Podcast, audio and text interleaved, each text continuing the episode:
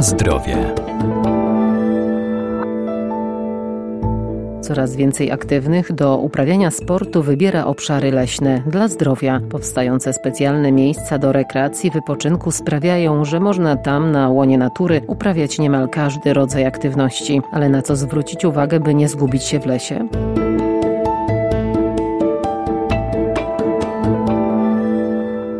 Aktywność w lesie to same zalety. Można biegać, jeździć rowerem, czy po prostu spacerować po ścieżkach edukacyjnych, czy wytyczonych szlakach turystycznych, które pomogą odnaleźć się w gąszczu drzew. Orientację w terenie znacznie ułatwią nam także między innymi leśne przedziały. Poruszanie się w lasach jest bardzo utrudnione.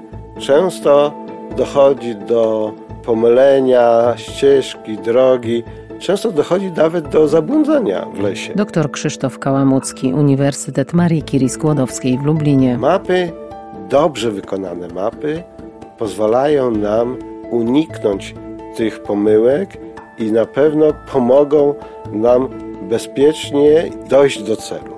Jakie elementy treści są na mapach, które pozwalają nam dobrze orientować się w terenie? Oczywiście system dróg i cieków wodnych. To jest bardzo ważne, bo w lesie te drogi znajdziemy. Cieki wodne tak samo, ukształtowanie powierzchni tak samo nam powie.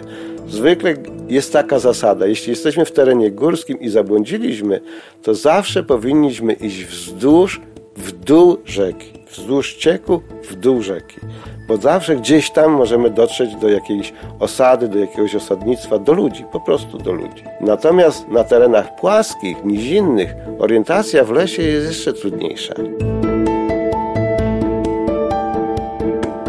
Na zdrowie.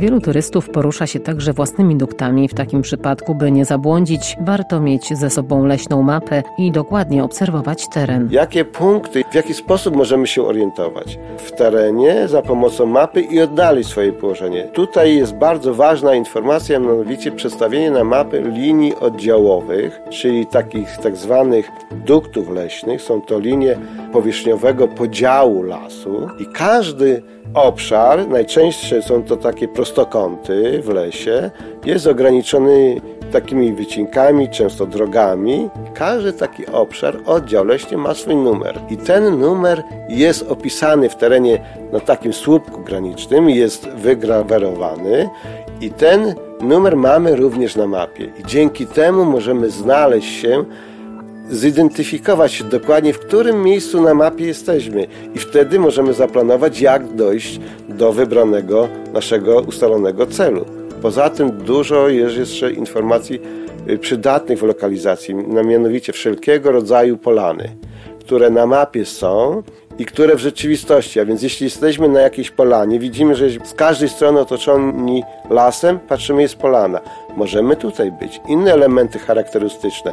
Ciek wodny, być może jakiś, jakaś wydma, na przykład w lasach janowskich mamy piękne wydmy śródlądowe pokryte lasem. Są to takie pagórki.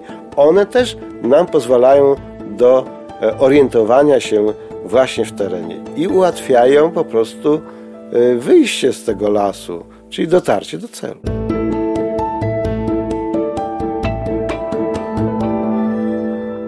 Spacery po lesie dotlenią nasz organizm, pomogą zwalczyć stres i poprawią samopoczucie. Pozwalają też zrzucić zbędne kilogramy i dodadzą energii do działania, a wpatrywanie się w leśną zieleń to także trening dla wzroku.